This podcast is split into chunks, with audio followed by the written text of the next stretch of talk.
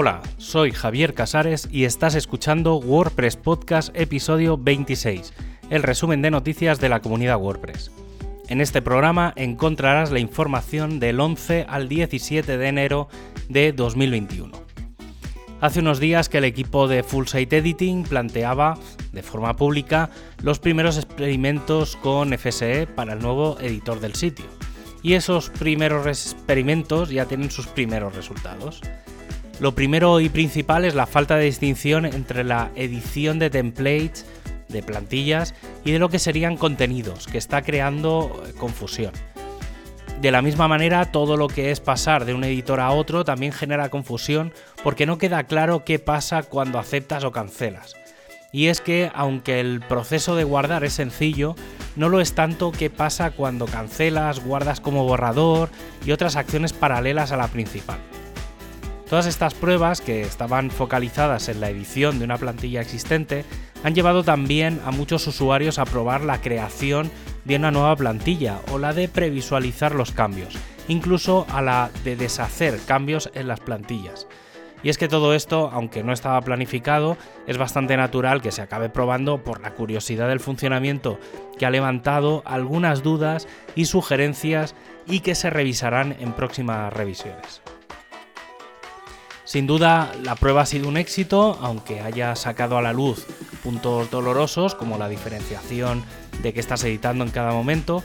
Sin duda, el camino es largo y sigue adelante. Y ahora sí, comenzando con las noticias de la semana.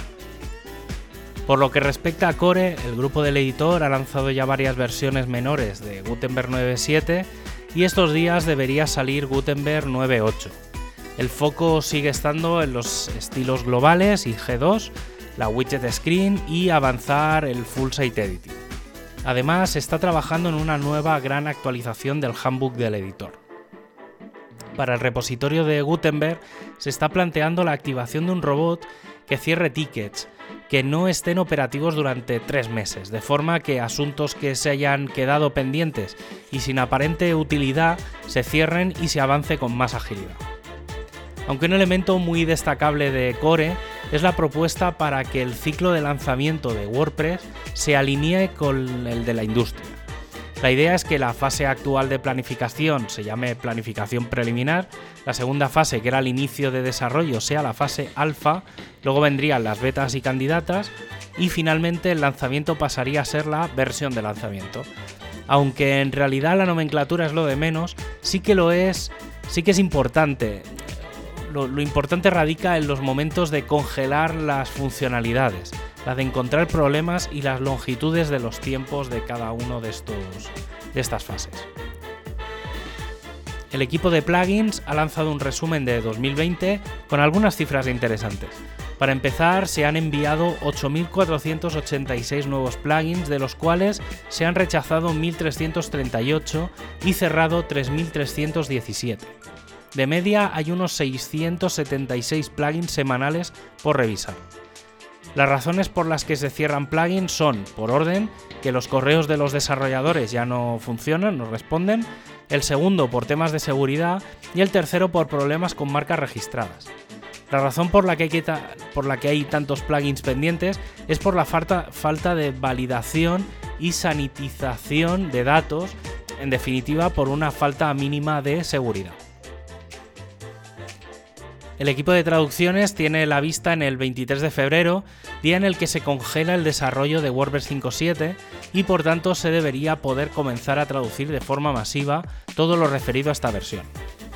Además, el, proyecto Learn WordPress ha comenzado su andadura en GlotPress, por lo que es posible que en breve tengamos la estructura, que no los contenidos, en español, aunque esto también ha abierto una propuesta de cuál es la mejor manera de traducir eso, los contenidos. El equipo de móvil ya tiene listas las versiones 16.5.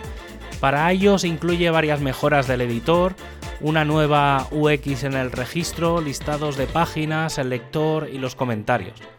En la de Android también hay mejoras del editor muy, muy enfocado a algunos bloques. El equipo de training está revisando las imágenes destacadas de las lecciones del Learn WordPress para normalizarlas y prepararlas para la accesibilidad, evitando textos en las propias imágenes. Por otro lado, se está planteando la actualización casi completa de su handbook. El equipo de comunidad ha creado un grupo de trabajo exclusivo para los Contributor Day, en el que se está preparando y mejorando el material, además de querer tener conversaciones con aquellos que han organizado contributos importantes y con el equipo de marketing para ampliar y mejorar estos eventos. Por otro lado, se ha abierto la convocatoria a planificar nuevos eventos, Do Action, enfocados a fundaciones y organizaciones sin ánimo de lucro, pero también a una serie nueva de talleres sobre código abierto. Y como despedida, puedes escuchar este podcast en wppodcast.es con la transcripción y enlaces a las noticias para más información, o suscribirte desde Spotify, Apple Podcast o Google Podcast. Un abrazo y hasta el próximo programa.